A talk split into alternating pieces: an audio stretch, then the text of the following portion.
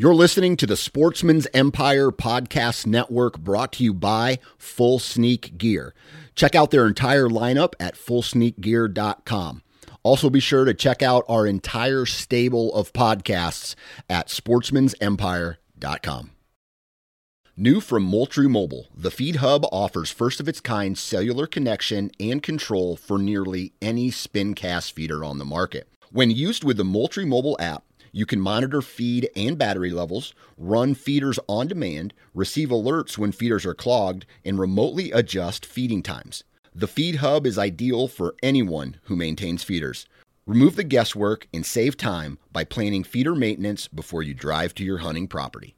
For more information, visit moultriemobile.com.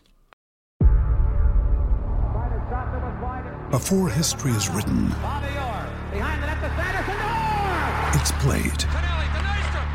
Before it's frozen in time, it's fought one shift at a time. Before it's etched in silver, it's carved in ice. What happens next will last forever. The Stanley Cup Final on ABC and ESPN Plus begins Saturday. When you post hunting photos on Instagram, they get censored. When you post on Go Wild, you get virtual fist bumps from fellow hunters. When you buy gear on Amazon, you gas up a billionaire spaceship. When you buy gear on Go Wild, we donate to a camp that teaches kids to hunt, fish, and shoot. See the difference? Go Wild is a free social community built by hunters for hunters. Join today at downloadgowild.com and I'll give you 10 bucks just for setting up your account. And you'll keep unlocking Go Wild rewards as you share content because guess what? We like hunting pictures. Join at downloadgowild.com or in the App Store.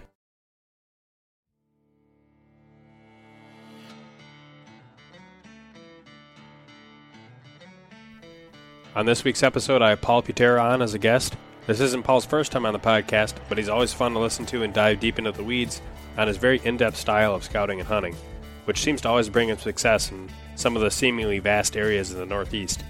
Paul's already taken a couple of great bucks this year by dry ground tracking them back to their bedrooms and setting up close. In this episode, Paul and I talk a bit about some of those hunts, but also his overall process and how he tackles an area from the very front end on e scouting and looking at it from the mapping perspective, but also a year over year historical perspective. We spent a good bit of time on hills and how deer can shift even throughout the day, and how to pick up that a buck is in an area without necessarily having photos or sightings, and then how to systematically figure out where he's spending most of his time. Before we dive in, a quick message about Spartan Forge. The app is available on the Apple App Store and Google Play. A huge feature is the Intel tab, which allows hunters to view the upcoming detailed forecast in an area, including temperature, pressure, wind, and moon data, but also provides the proprietary deer movement prediction algorithm.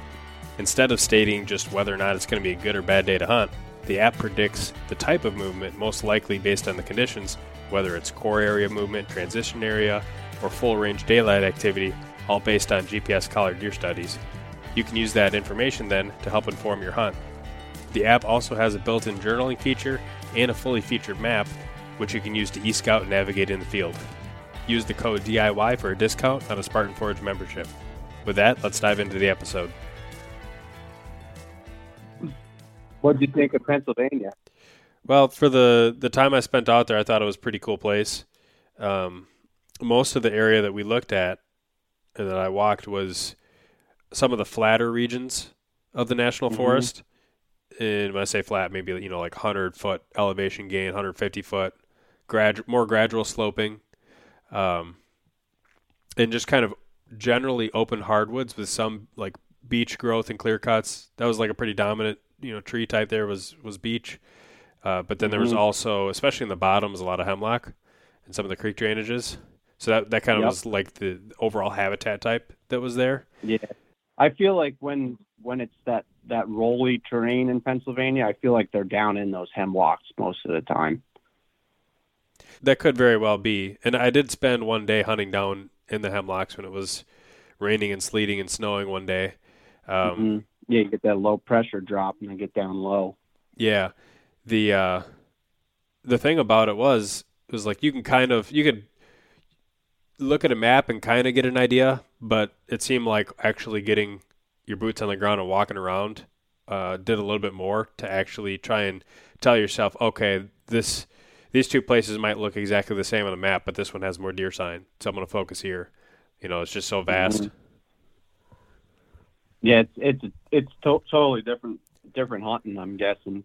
Yeah, I felt like if I if I was like intentionally going out there and was buying a tag and wanted to like basically invest a lot of time in a hunt like that, I would want to basically take like you know a, a solid two weeks to give myself uh, to hopefully Yeah. you know get it done. It, it'd be a really tough tag to try and fill over like even say four or five days. I would think. Yeah, definitely. It, if you could take like a two week trip, that would be the way to go. Because it, it is. It's those. It's not. There's not a ton of deer, you know, but there's there's enough, Right. you know. But it's like like to find a bigger buck, you're gonna have to work a little harder just to find one, you know. But once you understand, once you understand where they are in that kind of terrain, it gets a lot easier. Yeah. Well, even some of the like the steeper type country, I feel like in those areas it's maybe a little bit easier to at least find a terrain feature that more or less could funnel the deer. But in the rolling Mhm. country, it's definitely tough because you know you might have what seems like a funnel-ish type area that a deer might use, but it might be 200 yards wide, and so it you know it takes you that much Yeah. more time not only to just lay eyes on a deer, but have one within shooting range. Yeah. Yeah, they might be walking through the funnel and you don't even know they're there. Right. exactly. But it was pretty fun. I, Yeah. I, I really enjoyed it, and it was fun being able to hang out with you know some of the people that were were also out there. And hmm That's that's why I think I like the bottoms too when I'm hunting in that. When I'm always hunting down in those hemlocks and stuff, because it does kind of choke down a little bit tighter there when they do funnel through it. yeah, You get like you'll you'll find like a little tighter terrain pinch through there because they'll be like using the ditches and the drainage is more going through there. So you, you get a little bit extra choke down on them. Right. know. And if you get like real thick pine swamp or something, and you find like a good opening, opening in it or something, or a little, like, just like a just like a clear path between two wet swamps, and there's like a little drier section where it crosses a brook in that bottom or something. Those are usually awesome.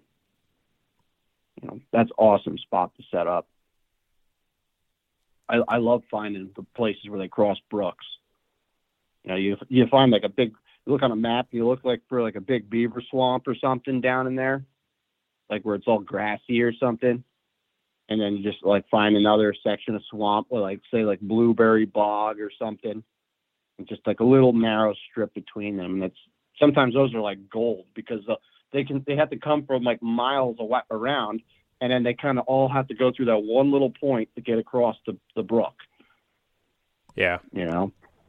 And that, that those can be killer because that's where I run my cameras on a lot of times. I'm getting some awesome footage on my cameras when I was running my cameras this year up there.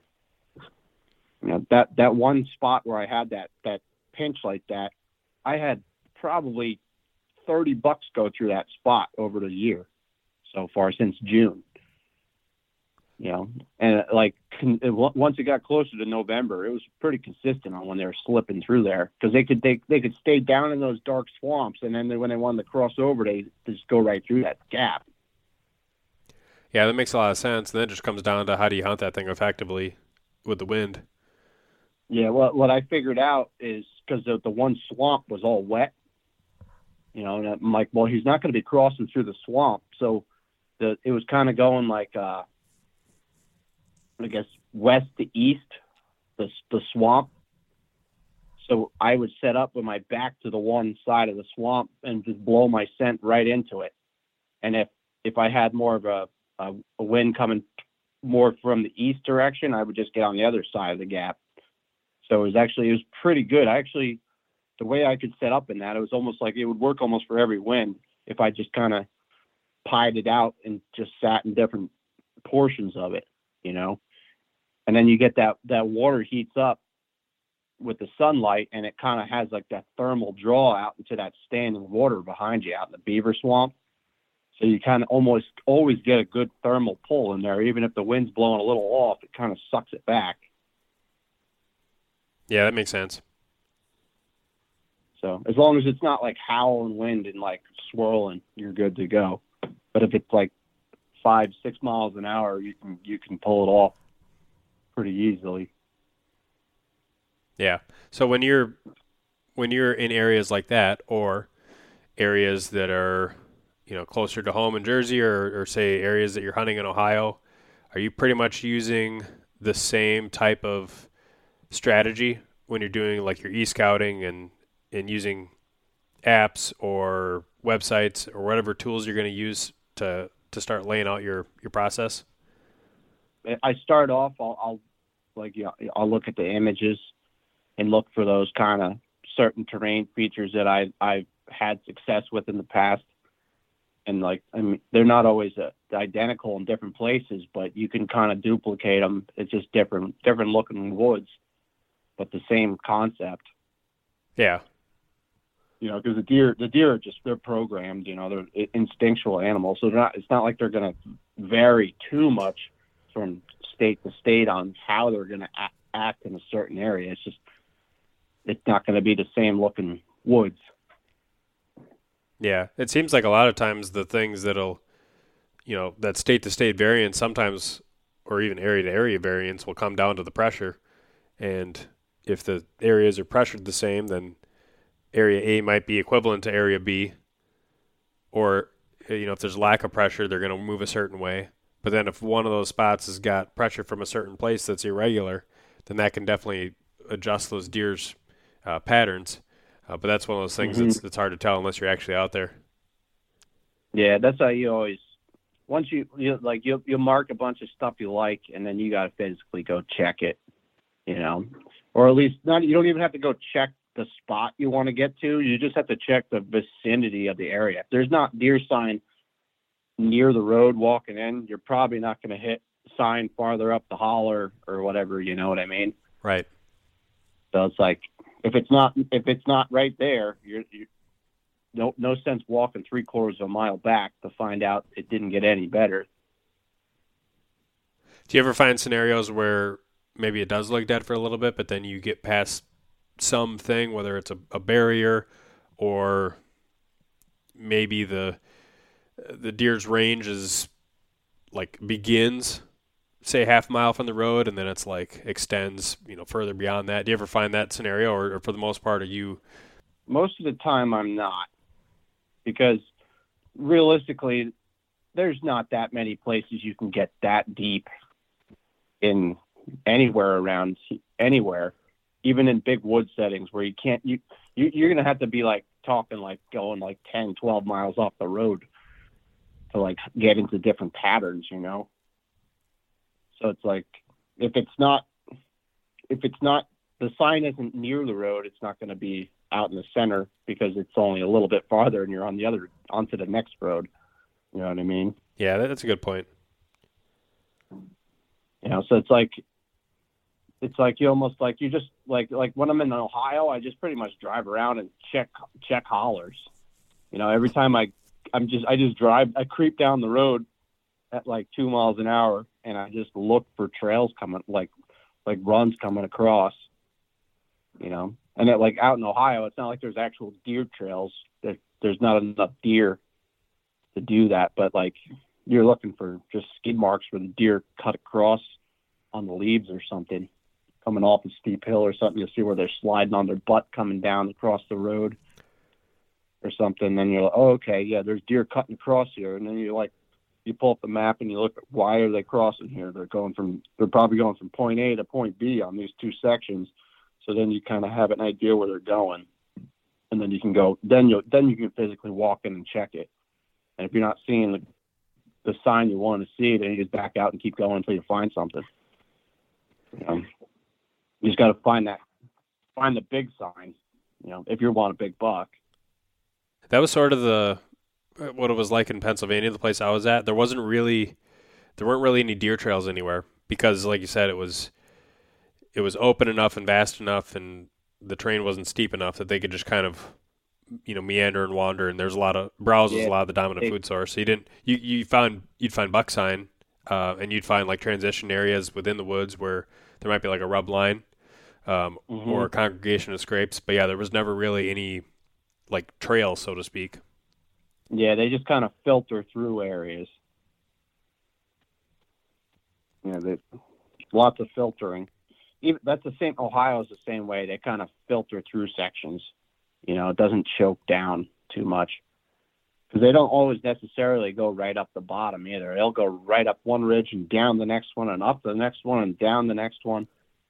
It's they do some funky stuff out there. Right.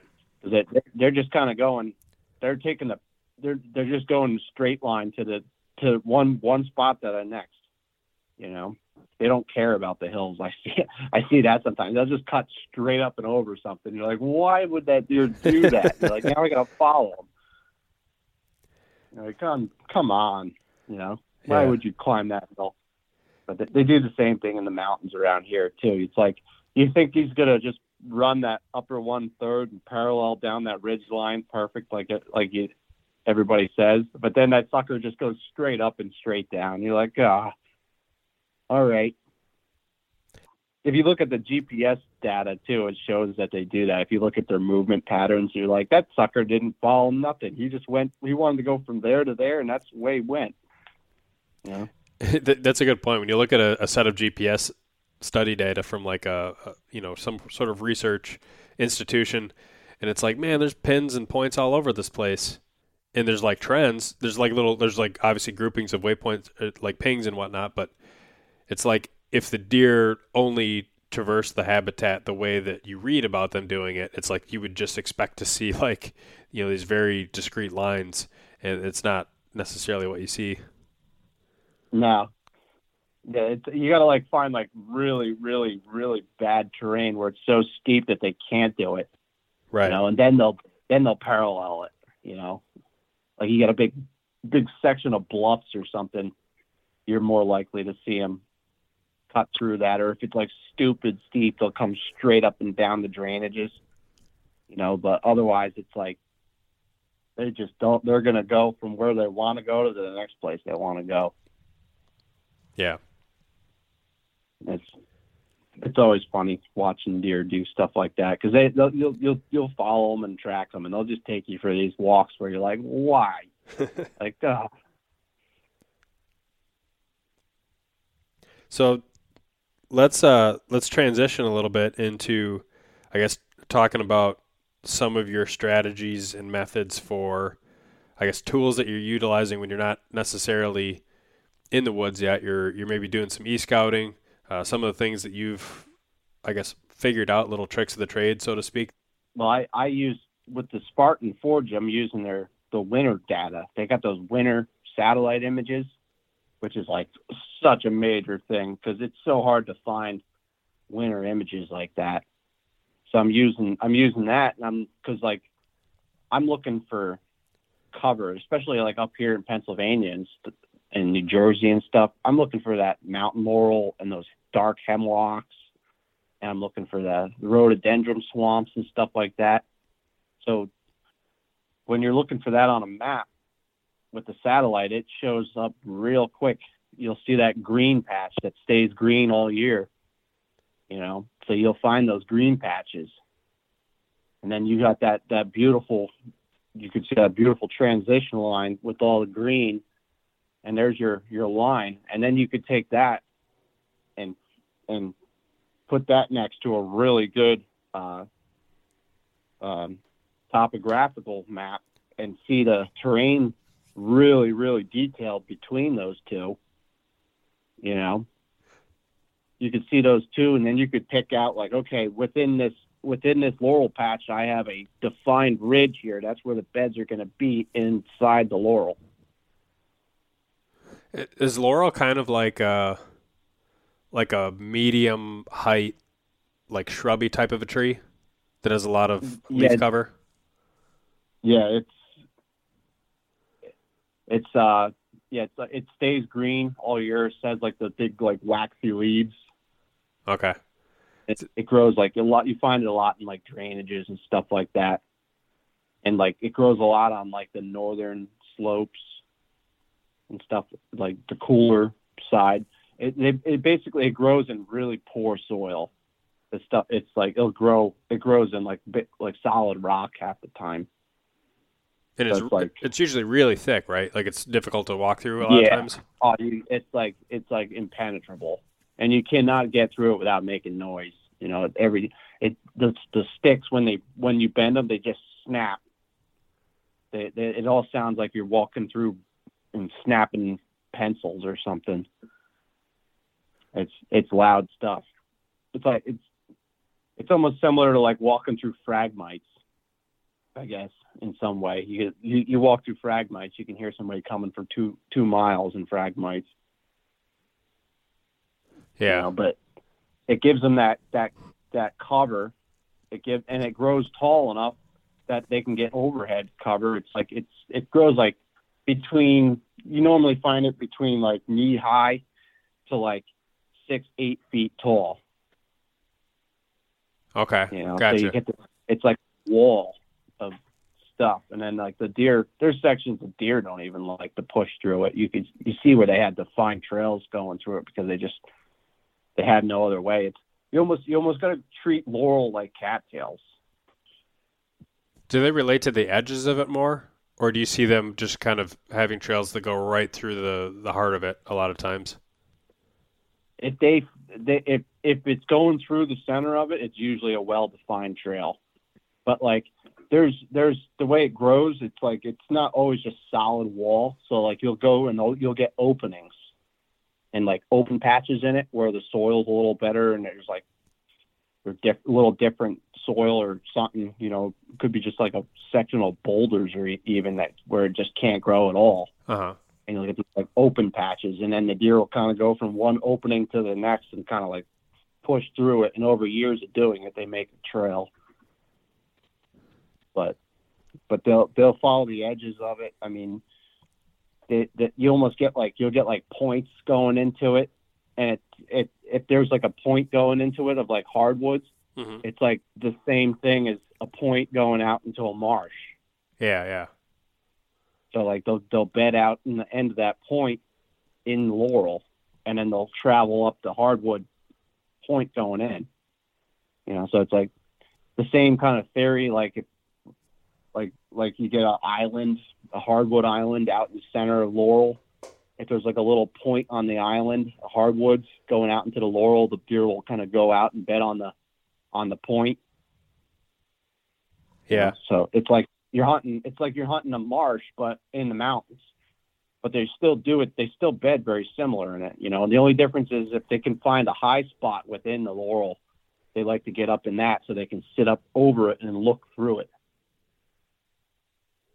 Okay. Yeah, that makes sense. Yeah, you get like a little knoll or something. The deer love to have a visual. You know, and that's usually when I find the buck bed. I usually find them more in like a little high spot where they'll just sit up on the knoll and like they can look, all all around them 360 degrees and see everything.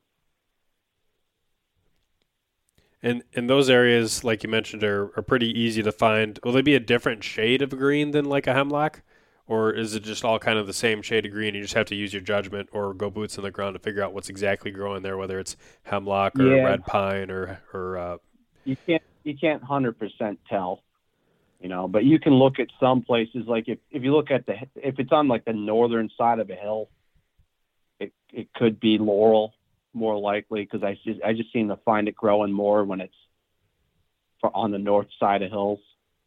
But I mean the hemlock's still growing there too. So you in within the laurel you usually have hemlocks going through it all over the place too. You know, so like that's a good place to find a bed too. If you like, if you see a lone hemlock out in a patch of laurel, it's like guaranteed. If you walk over there and check out that hemlock tree, there's going to be beds under it. You know, because they get on up under that hemlock tree and use the top of the tree as like an umbrella. You know, and they'll sit under there and they're protected from the elements, but they're surrounded by laurel, so nothing can get to them. You know, you, know, you you can't you can't get in on a deer when they get in that stuff, and you can't get them out either. You know, that's why I, I really focus on it in places in like Pennsylvania and stuff because deer deer get in there and they can't get them out when they're doing deer drives. You know, so if you can't get them out during gun season to shoot them, the odds of that deer surviving to become an older deer is a lot better. You know, so it, it's it, it's basically it's the same same thing as a, a cattail swamp. It's the same kind of reasons. You know, they can't eat it. They don't they don't really prefer eating it or anything, but it's a spot to survive. Yeah, that You makes know? sense. And and that hemlock, if it's just all by itself, would you say it's less desirable because it's almost too open underneath? They'll, they'll if there's if if you get a, a good bushy looking hemlock with that's got overhanging limbs like six six eight feet high off the ground where a deer can just stand underneath it that's like that's like gold. Because it's it's like a little umbrella for them Gotcha. even even if you're out like in the open hardwood sections like we were talking in Pennsylvania if you come across a hemlock on the side of a hill or something it's always worth walking over and checking it like if you're looking for tracks or bedding or something, you'll walk over and you'll see that oh, what what deer laid underneath here. You'll find that's where you'll find those worn to dirt beds because they they just like that little overhead cam canopy. You know, if they, if it's real open hardwoods, it's shade too. Yeah. You know, so if they want to get out of the sun, they can kind of rotate around that tree all day and kind of sit sit in the shade or get back out in the sun to keep keep their temperature under control. And I think even in the Midwest, we have some some parallels for a, a lot of the stuff that you have in the Northeast. I think like a good parallel for our laurel would be like buckthorn, and then we Yeah. obviously have uh, we don't really have hemlocks where I'm at, but we have we have pines, white pines and red Mhm. pines. We have different kinds of spruces. We have tamaracks, and sometimes those tamaracks act kind of similar to I think what a hemlock would do because a lot of times you get to where they almost act as like a shade tree kind of but they don't the, the weird thing with them is they don't carry their their needles through the whole year they Yeah, drop their needles um, so that's like i guess one difference but especially like early in the year when they still have Yep. those needles on i mean at ground level they almost always have like a big root ball system uh, even if you have like marsh around it you got a little root ball system there and and uh, Yep. Yeah, A lot of times you'll find beds on 'em. Yeah, and it creates that that that proper wet wet marshy habitat for bedding when you find those little pockets of them. You know, because we, we get we got them around here too, the tamarack trees, and you'll get different groves of them. And there's usually usually you get the tamaracks mixed with some like pine or something going into them. I think I think the hemlocks are really preferred though up here because I think they they'll chew on the, the, the pine needles on them and actually chew on the, the hemlocks. So they'll they'll kind of browse on them later in the year. when when you because you mentioned earlier that you're looking for edge and cover, I guess, in relation to terrain features. So would you go as far to say if you're looking at a map and you're finding some great looking terrain features, but then you're looking at that winter image and you're like, "There's no green here. It's probably just all mature hardwoods."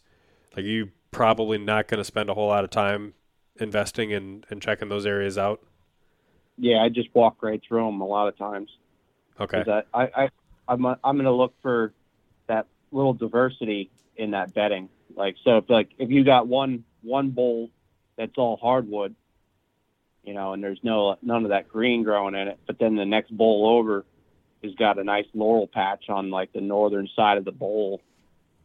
You know, you're like, okay, I better go check that one out because that one's probably going to have more more room for them to bed around into it and they'll have different overhead cover. You know, because when you when you find these terrain features where these deer live, they're you, you almost you almost got to think of it like if you watch like the like mule deer bedding. You know, like when people watch them glass and they're like they watch them how they shift around all day. You know, the, the whitetail deer is doing the same kind of thing. You know, they're just you can't glass them in a hardwood forest and see that happening, but they're doing it all day long you know so the when you find a, a section with enough features for them to do that it's going to be a better spot. And what I guess what features specifically do you oftentimes find those deer bedding in? Because I think a lot of times when we talk about terrain features, people gravitate towards either one, like knobs uh, or fingers of ridges on on points where they'll find beds, or they'll look at leeward slopes, um, or they'll look at things like saddles or like ditch crossings or, or things like that. I guess what specifically do you look for in terms of when you're like looking for beds in that type of habitat? When when I'm looking for a mature buck bedding, I'm looking for a spot that has all those features within a close vicinity of each other. You know what I mean? Yeah. So yeah. like it's less less monotonous looking system.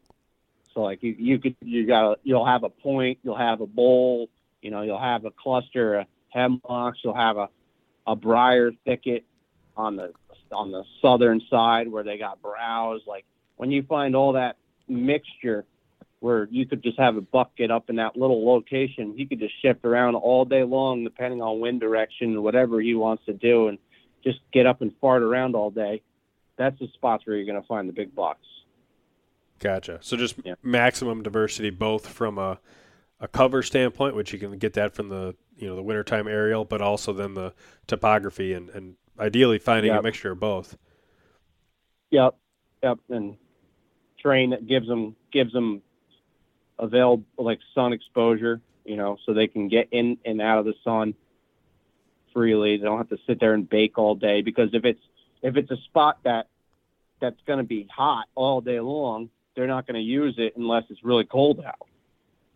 You know, but if it's a spot where they can just like shift over 20, 30 yards and get into the shade again, and be comfortable, the, the odds of them using it longer throughout the year is going to be better. So you're gonna, it's going to go from like a buck bedding spot to a core buck bedding area. So what I'm getting from you is you don't you'll find an area with a lot of diversity like this and you're thinking, okay, like this this spot has potential. This area I should say has potential. And then you go in and walk it on foot and then you see some of that confirmation sign. Maybe you you find big tracks in a um, you know, a wet area or maybe you find a rub line or something that indicates okay, there is big deer using this. But then it sounds like you're not necessarily going through and like pinpointing there's going to be a bed right here or right here. Uh, more more likely, a buck is using this several acres as a core area, and and you got to figure it out kind of on the fly. And but it'll move. He'll move around a lot. I'm to the point I almost didn't even look for the beds. Like I don't even go there and look for the beds. I just look for the right terrain to produce the beds, and then I'm more focused on figuring out where they come in and out of it. So then, are you are, are you worried about like let let's say an evening sit? You got a window where you think a deer's going to move X amount of distance. He gets up from his bed and moves around. Are you kind of thinking about that sort of of methodology i- i- when you're trying to pinpoint a buck for an afternoon sit, where you're like, okay, well, I need to be close enough, or are you kind of more anticipating that he's going to be just moving around generally. Like he might get up, move middle of the day. He might like you don't necessarily. It's not like he's like glued in one spot all day and then he gets up and moves at night. Yeah, he'll, he'll shift around throughout the day. Like you can't be a hundred percent certain where that deer is going to be in that vicinity. You know, he might not be in the same spot every day at the same time in there. You know, so, but like, if you have certain things like like like the two bucks I killed this year, I tr- I kind of backtracked them into those locations. You know, so when I, I I found those those bucks and I tracked them back, and I'm constantly doing this basically uh, what I'm I'm doing the same thing I do when I'm scouting and I'm getting into looking looking for deer sign uh, scouting, but I'm doing it on the fly, completely blind to what I'm doing, you know, and I'm just kind of like okay around this bend I'm like I'm constantly pulling up my maps and looking at looking at my phone looking at the terrain features and stuff.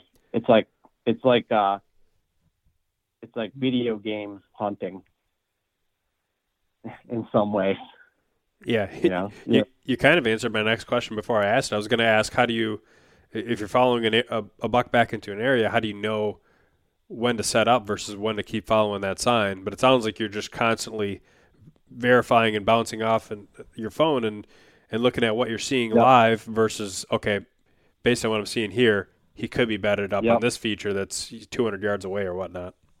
Yeah, exactly. I'm trying to I'm trying to figure out what's over the next hill before I get there, so I don't come over the next hill and have them standing there looking at me. Right. You know, and like you you just got to once you feel like you're getting close, you're really kind of creeping and like po- poking like a little bit, looking at your phone, making sure you're right. Yeah, like like okay, yeah, this makes sense. You're like looking at the terrain, like okay, yeah, that's why that's there. Like kind of confirming things. It's like okay, I can get this far. And If I go any farther, he's gonna he's gonna get me. You know, and you're you're like because you can see the, how the terrain is shaped in front of you with the maps. So as you're doing this, you got the wind blowing, and you can tell where the wind's going and then you go, okay, the wind's blowing this direction, but when it gets up in front of me, it's to hit that that hillside and hook. You know what I mean? So you can actually tell where the wind is going to be going before you get there. So you can kind of like really kind of know exactly when to stop. Yeah, that makes sense. You, you just push it as push it as far as you can physically get it, and then set up. So you're not necessarily setting up per se on like a scrape or, or some kind of destination feature along the way. You're just you're just thinking like this is probably as close as I can get and I can already tell that he's moving through this general area, you know, by, the, by your tracking skill. So it's like, okay, if he's going to come through here, regardless of or whether or not there's like a scrape or like a rub line or whatever, like I'll just sit up here because I think he's probably better close, and this is as close as I can get. Yep. Yeah, pretty much. So it's like I'll, I'll have like scrapes and stuff near me, but a lot of times I won't have the scrape in front of me. It'll probably be like behind me somewhere or something. You know, I'm already I'm already past it, and I'm I'm more on his trail going to it. Yeah. What what would you say like percentile wise? This strategy comes up with a sighting. Um, um, when I physically find a buck when I'm backtracking, I usually see him. It's pretty good. I think all, well this year it was really good. I pretty much every deer I every time I did it, I pretty much saw a deer. Was it always the deer you were after, or sometimes it was a, a different deer? Uh, it was pretty good this year. I, I mean, I think, I think I saw six shooters, and I, I think I probably set up like that maybe a dozen times.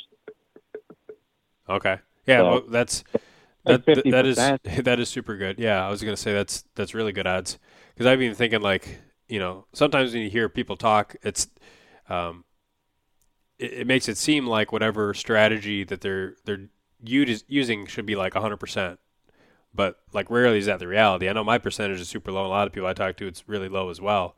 Um, you just putting the time in and you're you're playing your yeah. cards right, and you just stay diligent and stick with the process and you know eventually you do it enough you're going to connect it sounds like this strategy and this method that you've been able to employ over the last few years has definitely been you know an above average especially for the the more vast type of areas that you're hunting. Uh, i don't feel like that's very common. Yeah. The thing is there's a lot of days i don't set up at all. You know? So like there's a lot of days i just i'll just keep walking till dark and i never find anything i want. You know, if I don't find something I want, I'm not sitting down on it. You know, because I if I have an hour left, that's an hour I could spend looking for what I want to find. You know, and then I can always just come right back to it the next day and keep going. You know, you're it's like it's like you're you got you're almost you're treating it like you're you're you're tracking deer. You know, that's you're that's what you're really doing. You know, you're just tracking sign and deer tracks, and you know you're you're kind of following following the flow figuring out where these where these big bucks are coming from. And sometimes it's a process. Sometimes you can get it right right away. Yeah, that that's a good point too. I started doing that more this year than I have in years past of just not setting up unless I felt ultra confident, and even to the point where I'd go, I'd go like several days in a row without even either getting up in a tree. Um, occasionally, I wouldn't even bring my bow. I'd just go out there and be like, I don't have like anything on lockdown, so I'm just going to cover miles and scout and put cameras, whatever. Whereas in the past, I might have, you know, it, it'd be hard to to not hunt because there's open hunting season, right? And you just pick the best thing you could for the day and set up, but maybe you didn't have high confidence in it. Been trying to get away from that more and more. Yep, and that's even like when I went to Ohio this year. I did that. I went for uh, nine nine days this year to Ohio. Is what the trip was, and you know, like I I just kind of I didn't the first day I didn't set up. I just kind of kept poking around and checking spots, and then the second day is when I got the opportunity at the buck. You know, but that it was like it. I followed. I tracked that sign in, and I set up. You know, and I I I screwed up and I didn't get them, but you know, it was a, a hundred, probably 160 inch deer. You know, it was great, great deer. Yeah. And then the rest of the week, I literally spent the rest of the week walking. You know, and then I, I finally I set up, I set up one other time, and when I set up that time, I had a little buck come out. You know, so it wasn't it wasn't a huge buck, maybe 100 120 inches you know. So, but both times when I finally felt good enough to set up, something came out, you know. But it's like until then, I, am not going to stop until I find something that's just on fire. Like it, it's got to be like, okay, he's got to be in front of me. You know, if, if you're not seeing those indications that that deer is somewhere in your vicinity, it's like, why are you stopping? It just it don't make sense to me. Terrain wise, the the stuff you hunt in Ohio is a lot steeper than either Jersey or Pennsylvania, right? Um, there's a lot more of the features, but the steepness is the same. The Pennsylvania has some steep mountains. You know, and the mountains I hunt in Jersey too, they're they're steep and they're big. I mean, the elevation change is much more than Ohio. Like like when I'm hunting in the mountainous terrain. So like I think I think the difference in Ohio was like 500 foot of elevation change, but like Jersey, it would be like eight nine hundred foot. Okay, it's almost like almost like the scale is bigger, and so like maybe yeah. in Jersey you have one big mountainside that you're trying to cover and, and, figure out, whereas yeah. in Ohio instead of the bowl, yeah, instead of the bowl being 200 yards wide, like Ohio, the bowl's a half a mile wide. You know.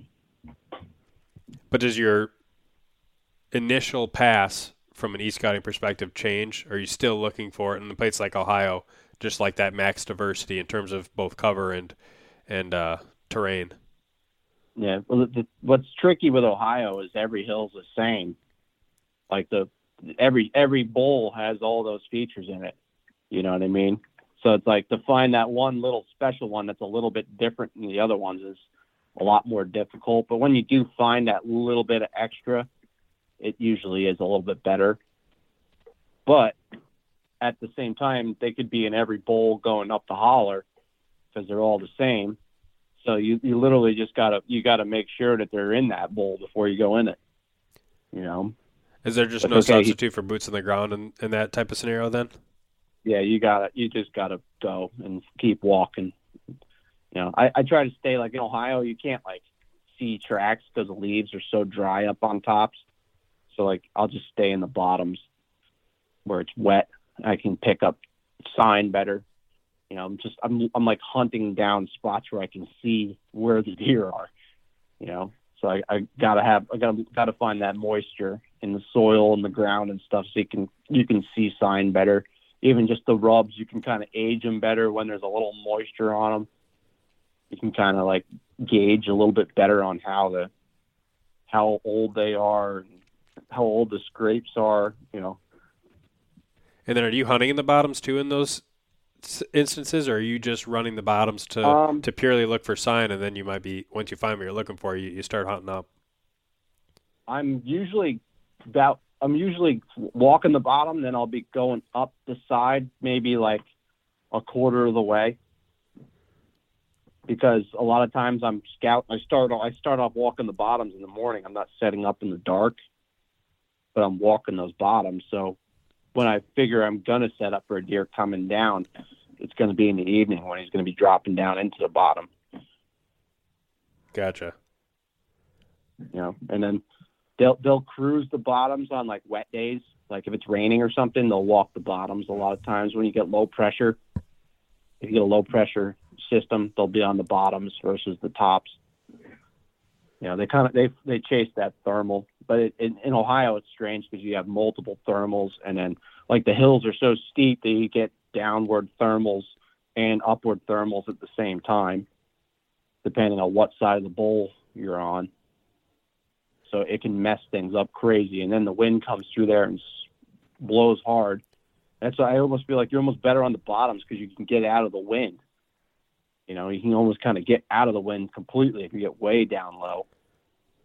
Versus like if you get up higher, then your wind kind of blows off the top. You're skylighting yourself constantly, and then that wind's blowing off the top and going all over the place. Are there So any if anything, are, are there any tricks you think that like you additionally do in the bottoms to help you out there? Like if the if the wind if the primary wind is like blowing straight out like the direction that the the drainage is headed, um, or like back and right up next to a creek or anything like that. you're you're almost better in that kind of place to not go in when it's bad. You almost you're better off just not not going in blowing everything out and just kind of spending your time doing something else that day, trying to figure something else out where it doesn't really matter if you screw it up as bad. You know, if you're on a buck, so you almost got to like wait it out. Like, okay, this day is just gonna suck. I can't go in here. You know, you, you got to be a little calculated with it. And I think if you time it out better, like the later into the year, the more leaves come down, the more inconsistent and the harder that wind tends to blow once it gets colder. But like, I think when you got some leaf cover earlier in the year, I think it'll be more, a little bit more consistent. It'll kind of slow the wind down a little bit.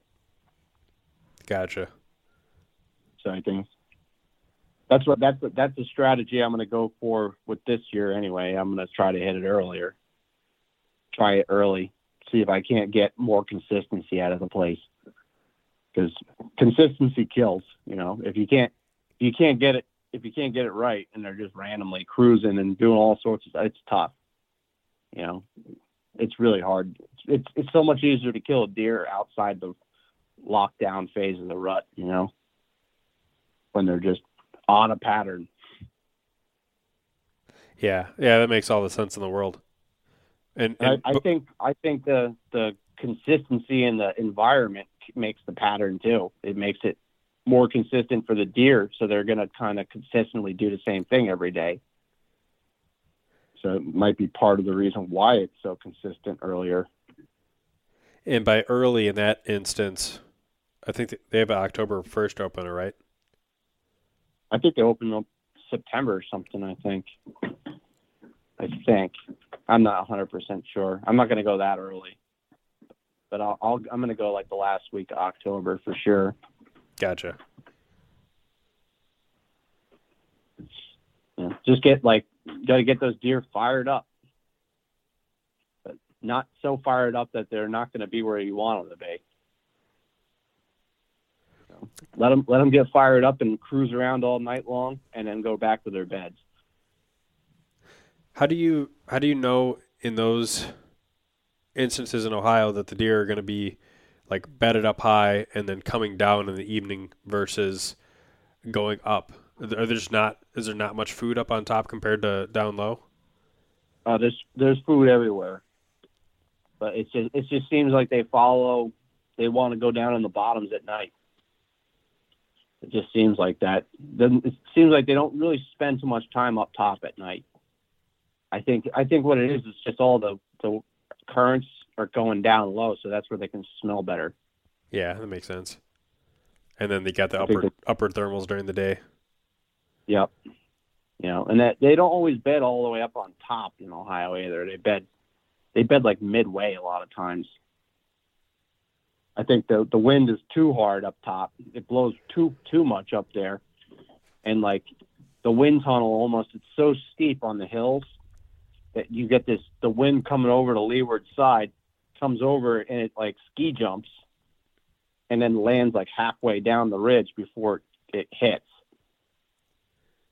you know because i think that's where you're getting your swirl from a lot of times because it's not necessarily like the sun creating your thermals in every situation i think sometimes they can just sit in a spot and feel comfortable because the wind comes over and dumps and tumbles without even using a thermal Yeah, so it just makes hunting. It sounds like that pl- type of place is like incredibly or can be incredibly frustrating or hard to hunt just based off of what the wind's doing versus where the deer want to be. Yeah, exactly. That's why I feel like uh, I think I'd do a lot better if I know where the deer are. You know, because they they all have like kind of like their territories earlier in the year.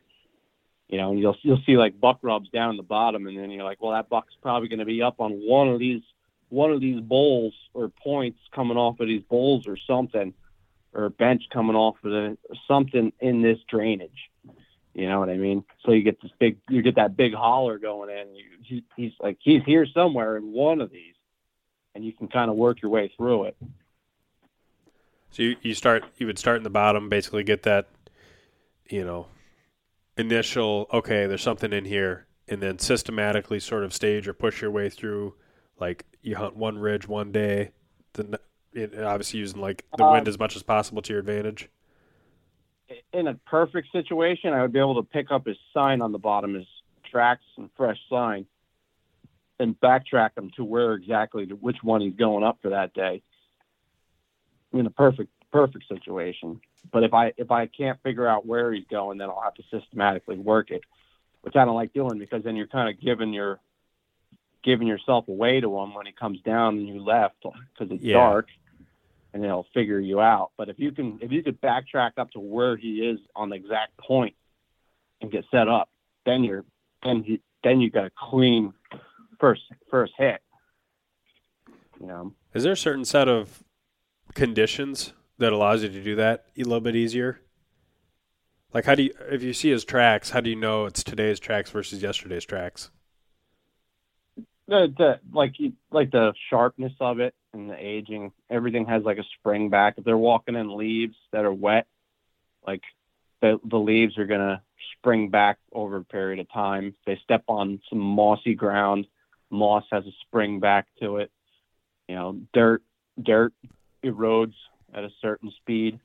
You know if you're up on high ground it's dry so quick that the tracks erode within a day and you can't even see them anymore. But if you're down on the bottom, you can you can like look and be like, well, that track was made like two days ago. and This one was made like five minutes ago. You know, like this this wet spot has mud still in the puddle. You know, so you, you can really get down to it.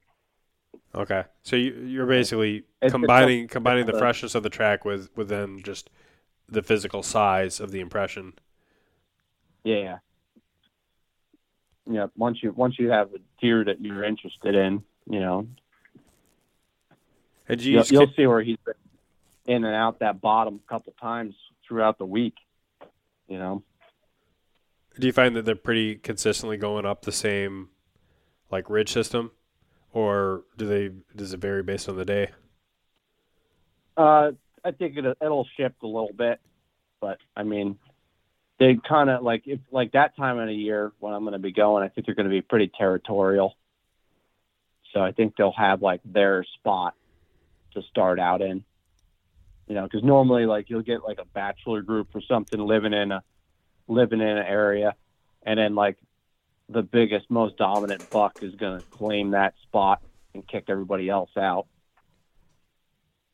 you know, as the season progresses. So I think like you'll have the biggest buck take the best the best one. You know. One of the things, since we're on the topic of those like Ohio hills, that um, I was talking with with Jake Bush about earlier in the year was in relation to the the way the sun hits some of those hills, and whether or not you got like southern facing systems or northern facing systems, and the difference that the light plays on like I guess how the the wind is blowing and, and the thermals are working in those uh, types of hills, and then that would like for him that was a big key factor in like early season versus mid season, like where he was setting up and like which systems that he just wouldn't spend any time in because they were too hard to hunt, or which ones he, he would try and target. Do you find mm-hmm. any level of consistency between like north versus south facing slopes or drainages and I guess what you're looking for or what you see deer using the most commonly when you're there, which is typically November? I think when it's hot, they're going to favor the northern sides. And if it's really kind of getting cold, they'll fa- favor the other side, you know, the southern side. And like sometimes I think they might switch throughout the day and they might cross over the top and go down the other side if it gets hot, too hot. If it's like cold in the, the morning, real cold, and they want to warm up, you know, and then they'll flop over to the other side, to get out of it. Do you think that that's or if you get or if you get a bowl, a lot of the bowls there hook all the way around, so they can almost just kind of skirt that elevation line in the bowl in a circle. Yeah, and kind of follow the sun and the shade line through it. Because it's incredible the light difference when I'm out there because the hills are so steep. It's like nighttime down the bottoms in the middle of the day sometimes. You know, it's it's it's crazy how dark it gets down there and like what one side it's like the sun is burning like burning the trees down and then the other side it's like freezing. So initially i was thinking you know hey maybe this maybe this thing that you're seeing is is also due to like i guess leeward side right? Because if it's if it's a colder day maybe that also is corresponding with like a cold front like northerly wind versus like a, a warmer you know weather system with like a southwest or a southerly facing wind, you know that also kind of corresponds then with they'd be on the leeward side. But what you were just describing makes it sound like some of the just you know thermal differences with what the light is doing and that power of the sun is probably just as not if, if not more um, of a driving factor than the wind would be. And i guess the wind would basically just be enhancing that. Yeah. And that it's uh, like when you're out there, you feel it. Like you'll be sitting in the sun on one side and you'll be sweating. You're like, what? This is ridiculous. It feels like it's 100 degrees right now. You know, you're getting sunburned. But then you get on the other side and it's like, all right, I'm getting chilly here. This is cold. it's, it's, it's, the swing is so crazy out there. It's, it's really unique because like, like you go up on the top of a sunny side of the hill and it'll pr- practically blow your hat off with the thermals coming up you know, and you get on the shaded side, and it's like you could feel it like pulling down your neck and going into the bottom. You know, and that and those up and down thermal changes really got to affect the wind current and how the wind is going through a hill too. So it, it just makes it so complex, which is it's exciting to figure it out because if you like if you like geeking out on that kind of stuff, like you can go crazy all day trying to figure it out. Yeah, for sure. One thing we didn't touch on was hunting pressure and how that might impact what your plans are. Is that something that you you try and look ahead of time and see how accessible a place is, or do you base all of kind of what you're seeing pressure wise off of what's happening during that time that you're physically out there? If there's big bucks in there, and the sign tells me they're there, if there's a ton of people, I'm still going to go for them. But if but if I could find a spot that's less less bothered and has big bucks in it that's overlooked, I'll go for that first. So if you're looking at your maps and you say area A and area B both look very promising, they both have a lot of mix of, of brown and green on the satellite winter imagery. They both have good elevation profiles, but area B has you know two parking lots and a road along the side of it, and area A has just got like one parking lot on one corner. Then are you? I'm imagining you're going to focus on the one that's harder to access for the general guy. I I would probably do that. You know, I I think it would be better. most of the time. There's there's some situations when that deer is going to be there regardless of the pressure, you know. So it's like you can't always avoid it. You know, like like in New, New Jersey, if I avoided human sign, I'd never find a place to sit. I, I literally every every spot has has a tree stand in it or remnants of a stand or something. It every spot does. You know, because you're you're dealing a lot of times you're dealing with a little bit smaller blocks of woods and stuff. So it's like everything's going to have human sign in it and trail cameras and stuff. So you, you just got to go where the deer are going to be for that day, which it's so important figuring out where they are. That's why I don't like hunting in the mornings too much. It's not the fact like so, sometimes it's really hard to get in to set up on them in the mornings, but a lot of times it's just like, why am I setting up here if I don't know if he's there? You know, so it's like I'd rather figure out where he is and then try to get him in the afternoon. You know, and sometimes if you get really close, like like I'm doing, sometimes you shoot shoot the things midday. You know, it, you might might get into a spot and find out you, you that deer is going to come past you two o'clock. You know, and that happens very often. Sometimes you find a spot and you realize you can't go all the way in until the thermals switch. So you have to sit back and wait, and then you you rush in there at the last last bit of light and get in there and set up at that that final distance. And I seem to remember You know, you last year one of the things you had done was at, at one point you, you bumped I think that Pennsylvania buck and then attempted a bump and dump. I, I imagine that that scenario is maybe one one of the few times where you would go ahead and set up in the morning if you knew okay this deer was bedded here uh, on Yeah. this this morning. Might might as well start the morning off where I know he was. Yep. Yep. And I did that this year too. I, I I bumped a nice buck. I couldn't tell what he was, but I knew he had a nice rack on him. So I, I immediately went right into the bedding area, found the bed and hung my stand over the top of his bed. And then I literally I came back in the morning like two hours before sunrise and got right up over that tree and set up right over the top of that bed. And he came in and he wasn't a shooter for me, but he was a nice deer, but it worked. So sometimes it works, sometimes it doesn't. So I'll run a scenario by you here. What if you, you you're doing your scouting, you're walking around, you're you're tra- trying to track deer, and you bump a buck, let's say 1 p.m. Now you decide, okay, I'm gonna go, you know, attempt to just, you know, hang my stand right over his bed. Uh, but let's say he's bedded in a bowl where there's a lot of good diversity, and, and it kind of wraps around, and it you're sitting there the next morning and it's nine o'clock, ten o'clock, nothing shows. Will you sit there through at least the time that you bumped in the day prior, just in case maybe he wasn't bedded there until later in the day and he just kind of shifted based on what the sun was doing? Generally, I feel like they come in pretty early. You know, sometimes they'll come in midday, but they could have came in midday because they were bumped out of a different bedding area by a different hunter at the same time.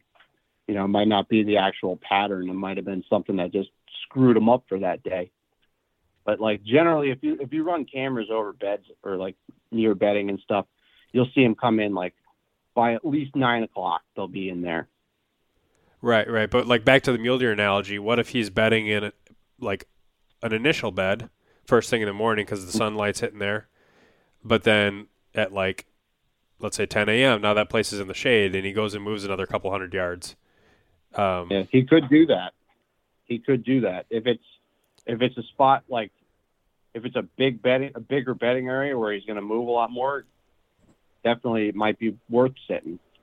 okay. It, it's something you almost you gotta you gotta feel it out. Like if you feel like it's the right thing to do, definitely might want to camp on it longer than normal. But if if you feel like he's just going to come in here and be within a, a acre or two, and you'll know if he's in there or not, then if you don't show up, then you go somewhere else. that makes sense. You know, because sometimes sometimes they don't use the entire area. If it's a huge bowl or something, they might not bed in the entire bowl. They might just bed on a certain section of that bowl. You know, like I had a big buck this year that was using a drainage within the bowl to bed, and when he was in there, he would bed in that drain. You know, so I I set up on that deer, and I missed him, of course. But that deer, I'm like I'm like he's got to be in there today. I just had this gut feeling he was in there. Like I was gonna go somewhere else, and I just kept something kept telling me go over there. He's there.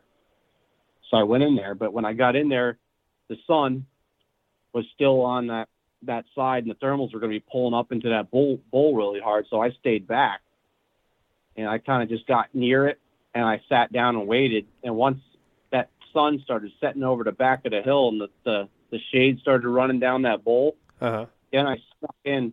I I like practically crawled in on my hands and knees down to the bottom of that bowl where there's a big big uh, like a thermal hub down there where a cluster of scrapes were coming off of that that bed. And sure enough, I set up 20 minutes in that stand. That deer came down, was underneath my tree.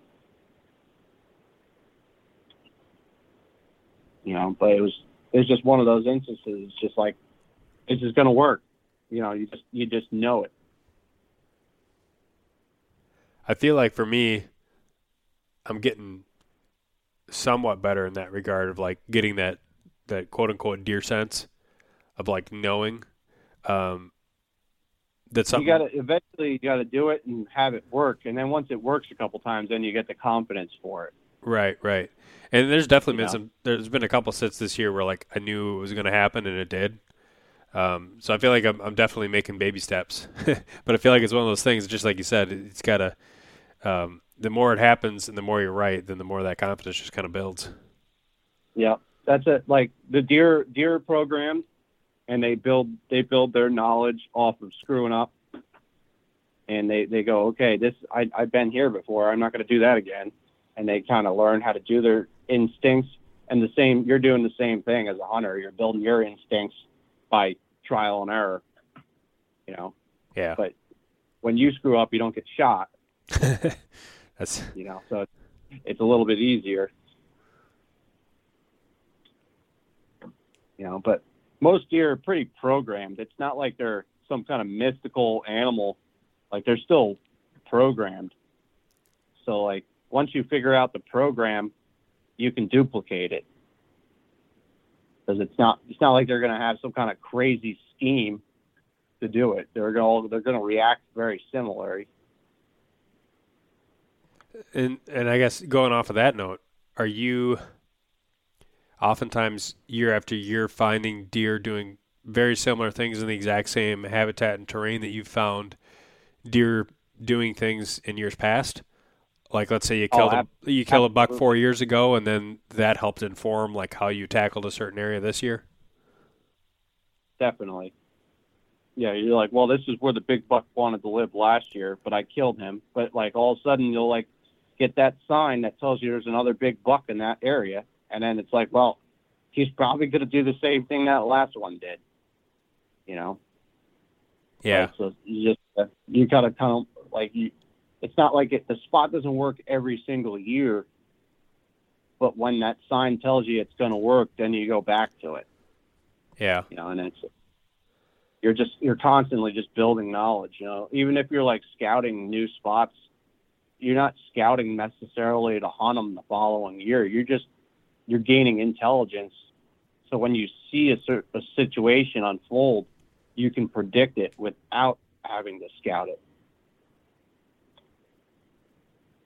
Yeah, I, I feel like in areas where I don't have that annual knowledge because I maybe just haven't hunted there that long, I feel like I'm more apt or more likely to just not worry about either bumping deer or like blowing up that year's hunts because I just need the information. And once I have that information, it's like even if I don't fill a tag that year, next year my knowledge base for where to start will be so much more ahead of the game than had I just tried to play that first year really safe. Yep, and it, it could just be like there was something that changed, like it wasn't a certain acorn crop from the year you scouted it or something. So you're like, well, they're not in here this year.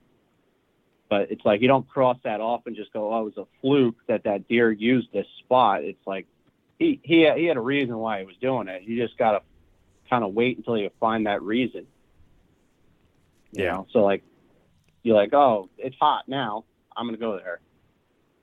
You know, but uh, there's so many so many times like I wind up killing a deer that wasn't in a spot I actually scouted, but I picked up a really good sign, and it was just because I walked into the spot and go, well, I've seen this before.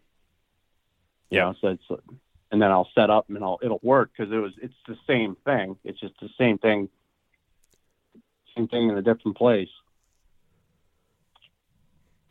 Yeah. You know, and you'll you'll see you see trends in bedding, You know, you'll see trends in your area. You're like, oh, this seems like the bed the bucks favor this certain thing. When I find a big buck, it usually looks like this. You know, and you can pull out a map and go, what else looks like this? You know, you know, you you find those bedding patterns. Yeah. And I guess early and late season food patterns is probably another really good example of in areas where you have food that does change pretty rapidly. You know, that could be like feast or famine. You might get on a really Yeah. good food pattern one year, and then you go back the next year. You can't just automatically assume that it's going to be just like it was the year before because if that food source isn't hot, Yeah, it could be and dead. that's, that's the problem you get in like these bigger wood sit situations. It's like it's like yeah you gotta like like the feed trees or something like that you know? But at the same time it's like every tree's a feed tree. So it's like now what? So it's like you you just gotta really focus in on what's hot. Yeah. You just really gotta it, and it does the only way you can do it is just boots on the ground. You gotta you gotta put in some effort to figure it out.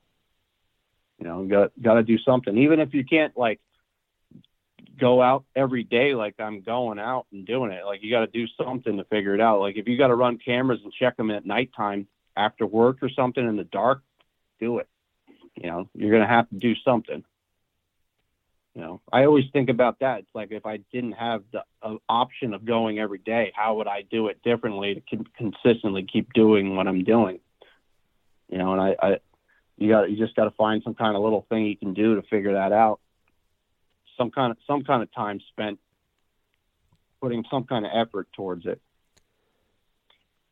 Yeah, no, those are all all good points, and I feel like a lot of times, for me, you know, cameras have sort of filled that role, where it's like I get out there as much as I can, but for the times where I'm not out there, you know, if that data helps me this year or helps me, it'll at the very least help me next year, um, especially in the areas that aren't quite as as big woods ish, right? Because that the patterns are more likely to be repeated next year in re- regards to food. Uh, mm-hmm. but especially like that late October, like that that pre rut and rut, it seems like the Yeah. information I mean, I've gotten from cameras because I can only hunt. I'm, I'm always out there hunting, but I can only hunt one place at a time, and it seems like, in a, to a certain extent, the more cameras that I have out on on scrapes across you know a two three mile area, I go back and look at the pictures, and it's like, man, like okay, I gotta I gotta shift over. I'm gonna check this place out and you know monitor this doe group next year a little bit closer because I missed out on a lot this year. Yep. And then you're always hunting for those spots when you're running those cameras that are just repeatable regardless of the situation. Yep. It's like no matter what is different, the deer just keep doing the same thing. You know, and those are those honey holes. When you find those, those are like those are the good spots. You can just every it doesn't re, it doesn't matter. It's just they're going to be there every year at a certain time. Yeah, and I think some of the areas that I found two years ago and have hunted this year, even with amongst like pretty dramatic changes in terms of logging, still like reproduced with some of the same bucks from last year.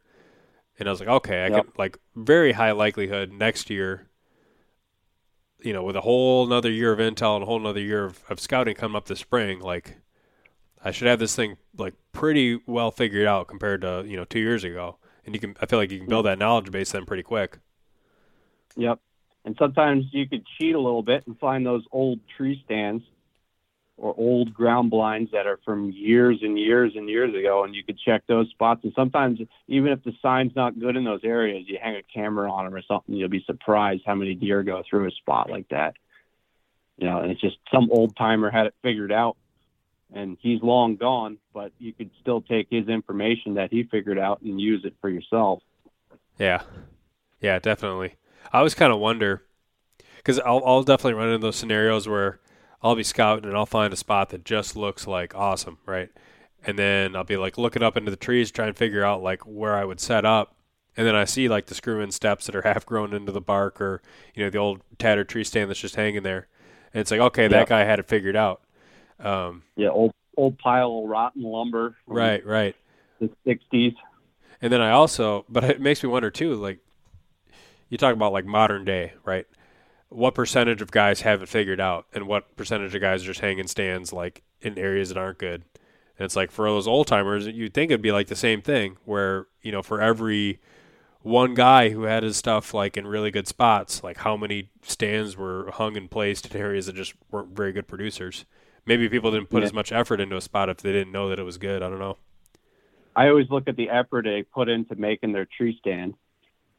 You know, if they if they spent like if you look at it and you go, man, it must have taken them a week to carry this wood up here, you know, it's like probably was worth it. so, because I think I think what they would do is just kind of sit on a log until they found a good place, you know. Yeah, yeah, that makes sense. Kinda, you know, so they're gonna they're they're not gonna put in all that effort into putting a stand up until they're 100 percent sure that they've hunted it a couple times and they kind of have a gut feeling it's going to be good already. Well, probably especially for places where you can't bait, right? I can imagine maybe a, a different is where you got a guy who is in an area where you can bait and he's like, okay, I'm going to build this fortress here and I'm going to bring the deer to me. Um, yeah, which doesn't work, but it works for about a week and then the deer figure it out. Yeah. I guess it would work if you got really unpressured deer, but probably then even yeah. still not a great you know chance on older deer. Yeah, if you have a state that's legalizing baiting and it's never been baited before, it's dangerous. Like you, will they'll knock down the deer population real quick the first couple of years because they just have no clue it's bad. Yeah. But once they figure it out, then then it's like all right, because that's what happened in Jersey when they legalized it in the, the the late 90s. All of a sudden, like the deer never were baited, and then all of a sudden, you could put out a 50 pound bag of corn and bring in a 130 inch buck. They they wouldn't even know any better. Like, oh, what, where'd this corn pile come from? Sweet. You know, and for for a while, it really screwed things up because everybody was just banging away. And the, the the harvest rates went from like a certain number and it like doubled in one year. And it's just like whoa. Because you could actually look at the harvest dates uh, the harvest statistics on on for, for year to year and you can see the year they started baiting without even knowing what year they started baiting. Because all of a sudden it just blips and goes skyrocketed yeah that makes sense but like you said then then the deer figure it out and the ones that were young have those experiences, and then by the time they're old and they're not, you know, coming into those bait piles the same. And I always, I always wonder too, like what what does the scenario look like in which you have a state that does have legalized baiting, and then they remove it? I feel like the mature, the mature deer harvest probably doesn't change much in that scenario, because a lot of older bucks in states that have allowed baiting probably aren't getting killed over bait. But maybe the just general overall deer like harvest numbers drop because guys are so accustomed to only hunting that way. Yeah, nobody knows how to hunt, and, and that's the problem you run into. It like it, it makes people lazy. You know, they don't put in the effort anymore because they can just take the easy route and put out a pile of corn. You know, and they feel like, oh, I'll just do this, and it's like people they just kind of they forget woodsmanship completely. Mm-hmm. And then you kind of dumb the hunters down a little bit. I wonder though, do you feel like in those in the states that allow that, if you if you're a guy who like is still willing to put in the work, are you better off in a state where there is a lot of baiting going on because you're like the majority of the hunters then are kind of locked into their spots versus a state that doesn't allow baiting and you're just generally getting maybe more hunter movement throughout kind of the rest of the season. Yeah, like I'll, I'll see that in Pennsylvania. Like a majority of like the archery hunters are pretty good hunters in Pennsylvania, and like they know where to go. Like, like you look, you're, you're hunting, you're hunting like thinking you're st- being smart, and you're setting up in the same place other guys are setting up. Mm-hmm. So then, in order to kill deer in places like Pennsylvania, to get on the next level of deer over everybody else, you're going to have to do something completely special and completely different to get more consistency, which which calls for being extra aggressive is the way I I look at it. You know, I, I'm I just put a lot more aggressiveness towards everything I do in Pennsylvania. I make really aggressive moves. You know, and in Jersey, I'm doing the same thing because I'm, you know, I'm hunting. There's less of the bigger bucks, so when you find a bigger buck, they're just a completely different animal. So unless you get right in on top of them, like you don't kill them. Yeah. You mentioned something earlier too about you know how you would scout differently if you weren't out there every day. But would you hunt? How like how would your hunting change if you were, let's say, you're able to hunt on average like four days, three to four days a week um, throughout most of the season? Would you still be doing the same, like you know, just try and track them up to their the beds on any given day? Um, you just maybe less sits than you would if you were able to hunt every day. Yeah, I, I think I would just I would instead of killing two or three deer, I'd probably only kill one deer a year. Yeah.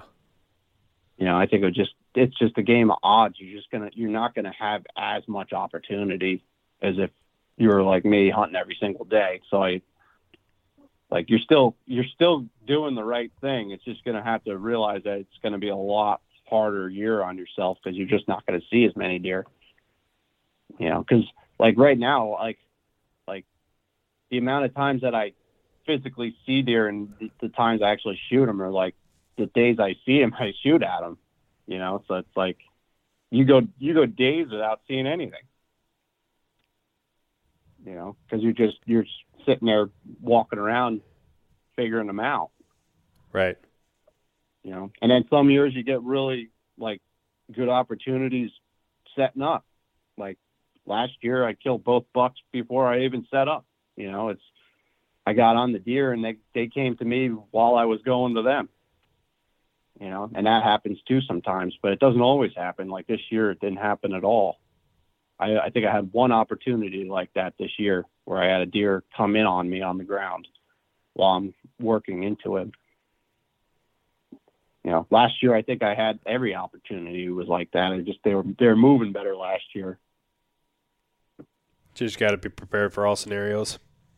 Yeah, pretty much. And I, I think that's why everybody's like, oh, the deer movement has been really bad this year. And I think I had the solution to that.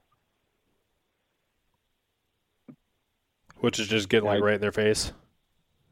Well, it, it's just it, it's all a game. It's a numbers game. Like you have to. Last year, everywhere across the country, everybody was killing more deer. We had a jump in harvests across across the country last year. You know, so we just had a simple jump in numbers. So this year, we're just simply just hunting a little bit lower population than normal. So in turn, I think the sign is not as good. There's not as much com- competition over does and stuff, so the bucks aren't marking as much sign up. You know, it's just it's just a little bit lower population than normal. So I think we're looking at a little blip, and that's why this year was kind of funky. You know, and everybody's like blaming weather and all this stuff, and I don't really think it was anything to do with simple fact that there's just a little bit reduction in populations right now.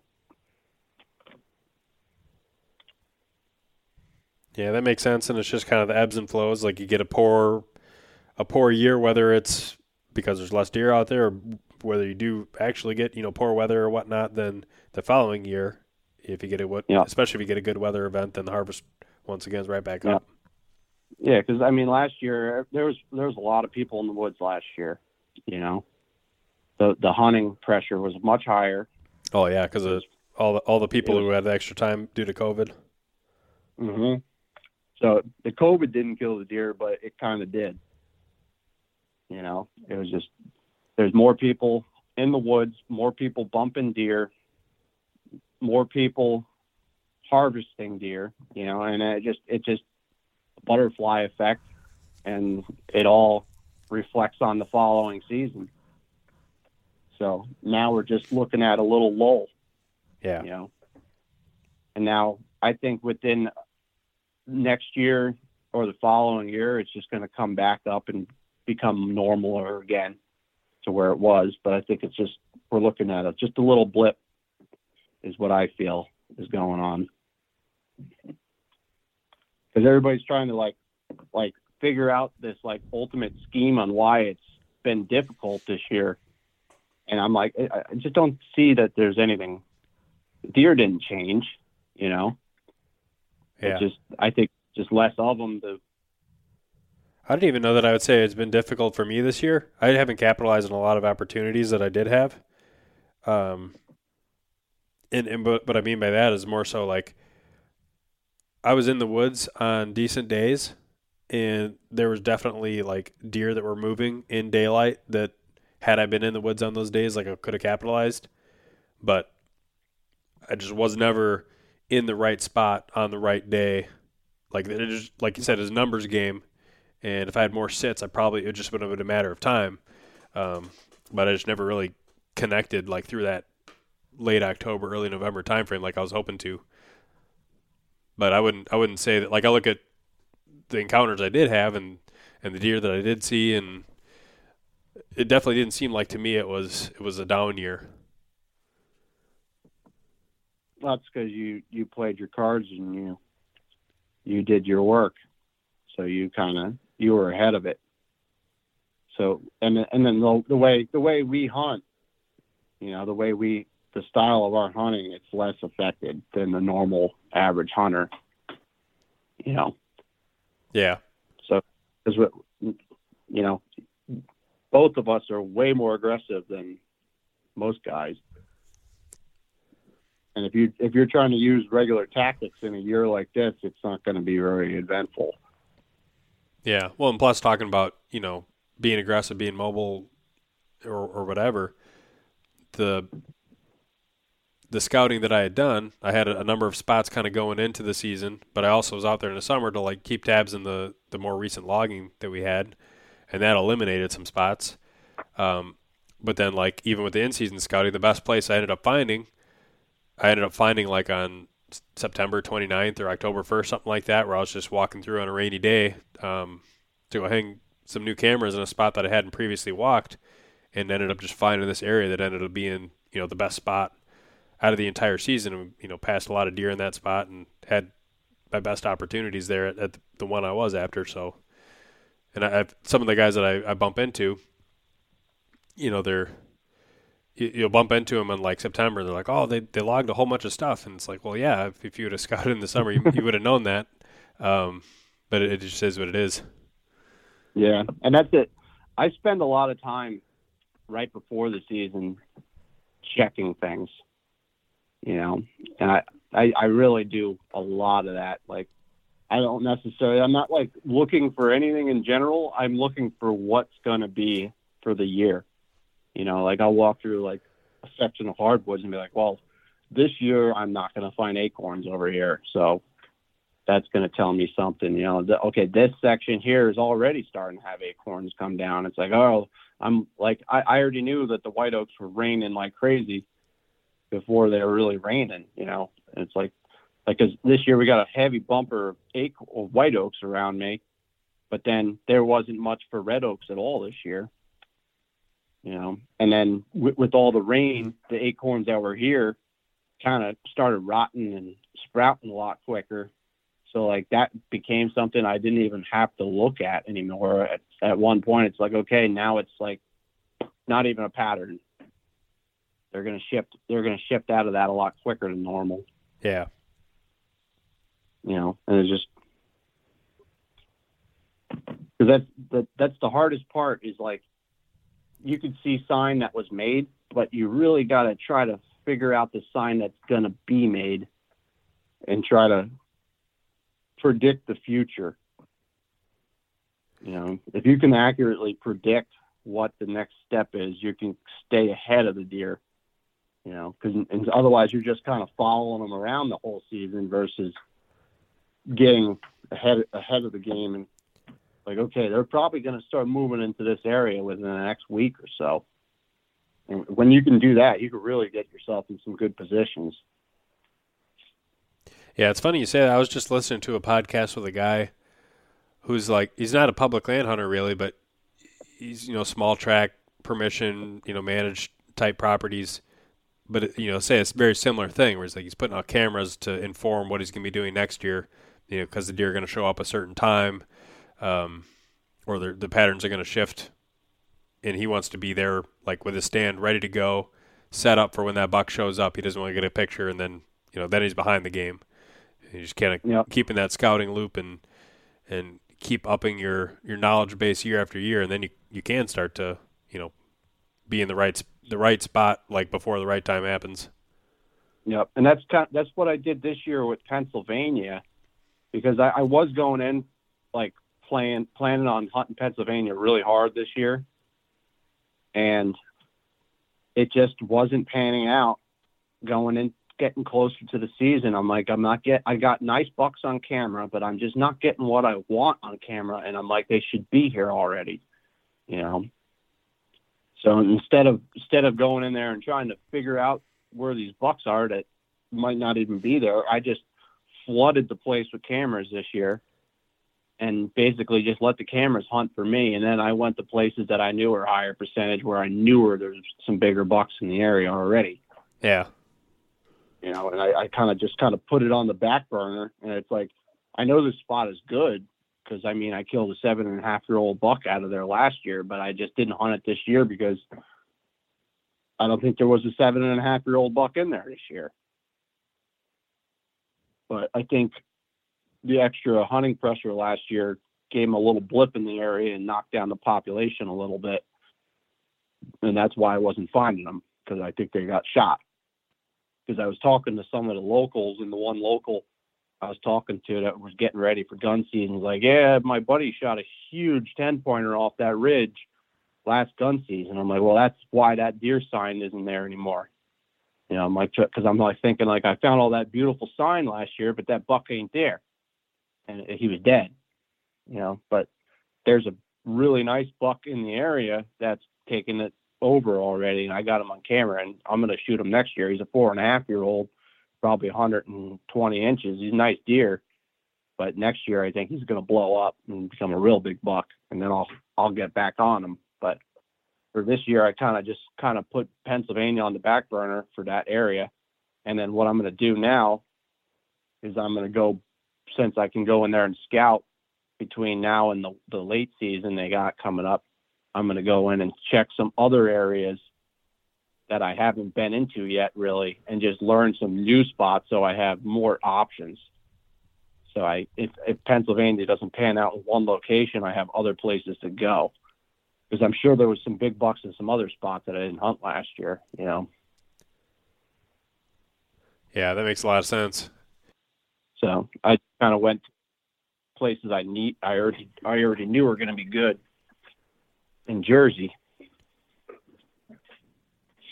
So would you say that when you're looking at right now versus next season, do you already have kind of like a primed list for the most likely places where you're gonna be able to go in and and hunt a good deer, or does a lot of that kind of get confirmed in the time leading up to the season? Well, I, I kind of I have a good inventory in that one spot in Pennsylvania now.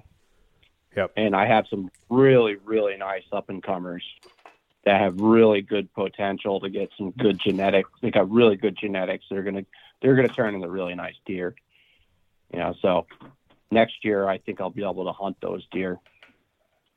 But it still might be slow up there next year if the population doesn't come back as quick as I want it to. So I might even just let them go one more year because it's not going to hurt nothing. They're just going to get bigger, you know. But we'll we'll see what it looks like. If it if it looks like it's going to be the the action I'm looking for in the deer, so I can play the game I want to play, then I'll I'll move into there and I'll hunt them. But if it's but if it's kind of like not looking great, I'll just go to another area that I have figured out already that might be better. You know, that's why I have so many places I go. You know, because I I drive within an hour and a half of my house to go hunt, and I got public all over the place in every direction. So it's I just I I look for the the hot spots every year. You know, if I got a bunch of big bucks living over there, I'm going to focus on them. I got a higher chance of shooting one. Yeah, that makes makes a lot of sense. Yeah, I think a lot of people mess up like that. They'll get too too set on going to a certain spot, and they're afraid to just try something else. You know, if it's if it's not a if it's not working out that year, you gotta you gotta fold the towel. You know, you gotta throw in the towel and just move. Because every day you, you you're being stubborn, you could be wasting time. Right, which just kind of goes back to that, you know, never set up unless you're really confident. If you if you have that kind of mindset, then you're less likely to waste time in a, an area that's not going to be really productive all that year. Yep. I mean, and I'm sure it, you'll bite you'll bite it sometimes and be like, man, I should have just sat over there. I would have killed a deer if I sat there for a week, you know. But sometimes it might not work, you know. I'll just I'll, I'd rather go for the uh, the higher odds. Yeah. You know, there's more one way to do it. There's people that do it the other way too. It's just I I don't I don't have the patience for it. Yeah, I definitely think that I'm working towards, I guess, a point in time where I'll have enough options that I'll I'll be able to go into hopefully every season like really confident. Um, I've gotten a lot better in that regard. I feel like the last couple of years, but I still got a long ways to go. So, but I mean that kind of attitude and strategy is definitely what I'm, what I've been trying to employ. You know, more and more, just trying to continually scout to try and find plans A, B, C, D, etc. Yeah, and not not just constantly. right now. yeah. The other thing that I know I've done in the past that it is good and bad depending on how you look at it, but I would always bounce back and forth between a lot of areas, but not like really have much like annual inventory or like really pay attention to that closely. I just kind of like hunt different pieces of public and then just kind of hunt them for deer. Um, and yeah, then, and they, they come in waves, you know. Yeah, you get like couple of years are really good, and then everybody figures it out, and then somebody shoots a big buck in there, and then they go in there and they shoot everything for four or five years, and then there's no deer, and then all of a sudden, a couple of years later, it comes back, and then it's back to normal, and then, you know, it's just like it's a cycle. Yeah. You know, and every block of public that you're hunting is going to be on a different cycle. You know, and it seems like everybody goes to the same place every year. Like it's like, oh, this spot's hot, and then everybody in the county is going over there. You know, it just you got to kind of keep up on it. You know, and that you might you might find that a place you you hunted ten years ago is going to be the spot where you're going to kill a giant buck next year. You know, all of a sudden it'll all of a sudden be like, wow, it got better. Yeah. Speaking speaking of the uh, the place I just shot my doe the other day, I went in there because I wanted a chance to shoot a doe, and I know that historically a lot of does pile in there late season, and if I did shoot one, it wasn't going to be that far of a drag. Well, I get back in there, and while I'm in there, just kind of like poking around and, and checking the sign, I got into this little creek drainage. It was just just torn up with big rubs. Um, and it's just one of those bottom areas where it had a whole bunch of hills kind of around it. A lot of a lot of the hills that were leading up to like private, and I'd never gone down in there before. It's just a tiny, like a, a couple acres uh, of this creek bottom area, and it was as shredded as you know any place that I had seen. Um, and so it's like if I would have been more proactive and kept tabs on this place, then you know that would have been a really great place to key in on during like whatever time period it was hot, whether it was late October or November yep. or whenever whenever it was good. So now that's another place where I can go and, and just kind of monitor and just it's really easy to get in, get out and check it, or I could run a camera in there, right? Um, but you know, point being, that was a place that because the last several times I've hunted it, like there was not really much for for deer other than just like a lot of does. I hadn't really been paying close attention to it the last couple of years, but obviously that's not necessarily the best strategy. Yep, and that's and that's what happened with me on that big buck this year, the, the second deer. I literally I went out in the morning and I checked.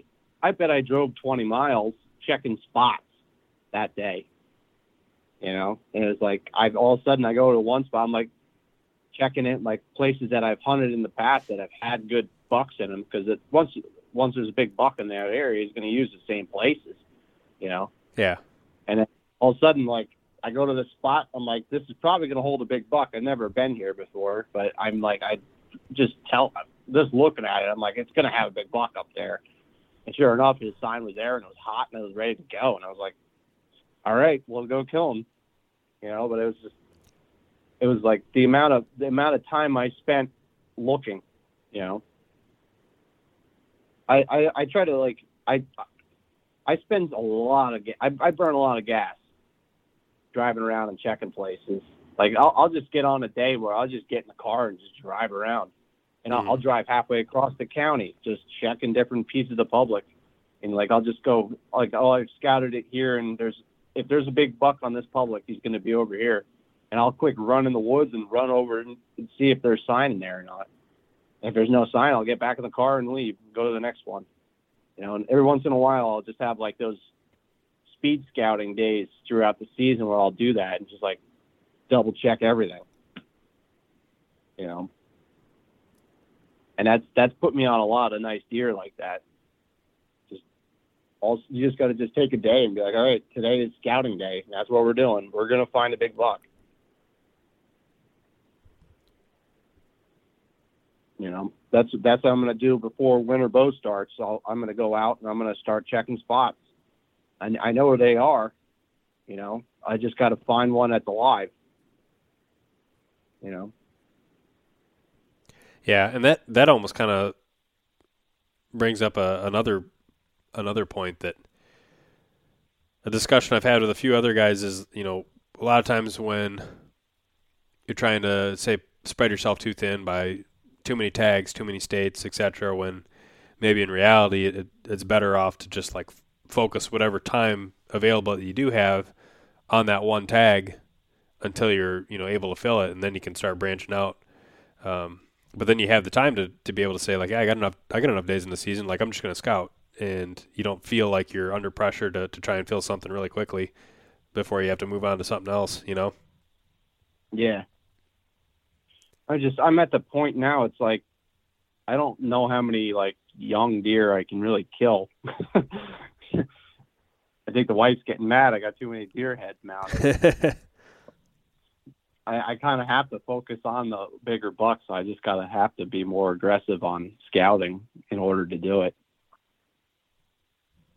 It seems like this year, like I've been listening to a lot of podcasts, and everybody that's been successful this year has had very aggressive tactics, where they're like very actively scouting and stuff like that. It just seems like everyone I listen to, it's all higher success rate, and guys are like knocking bucks down.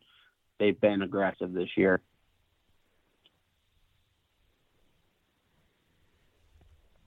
Yeah, it's definitely a good.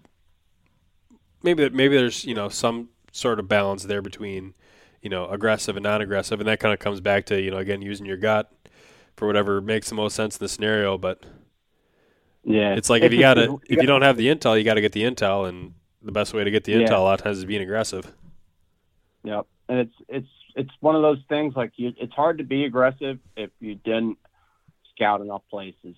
Yeah. You know, you got to have you got to put in a lot of work in the beginning to get uh, a good inventory of places you can check.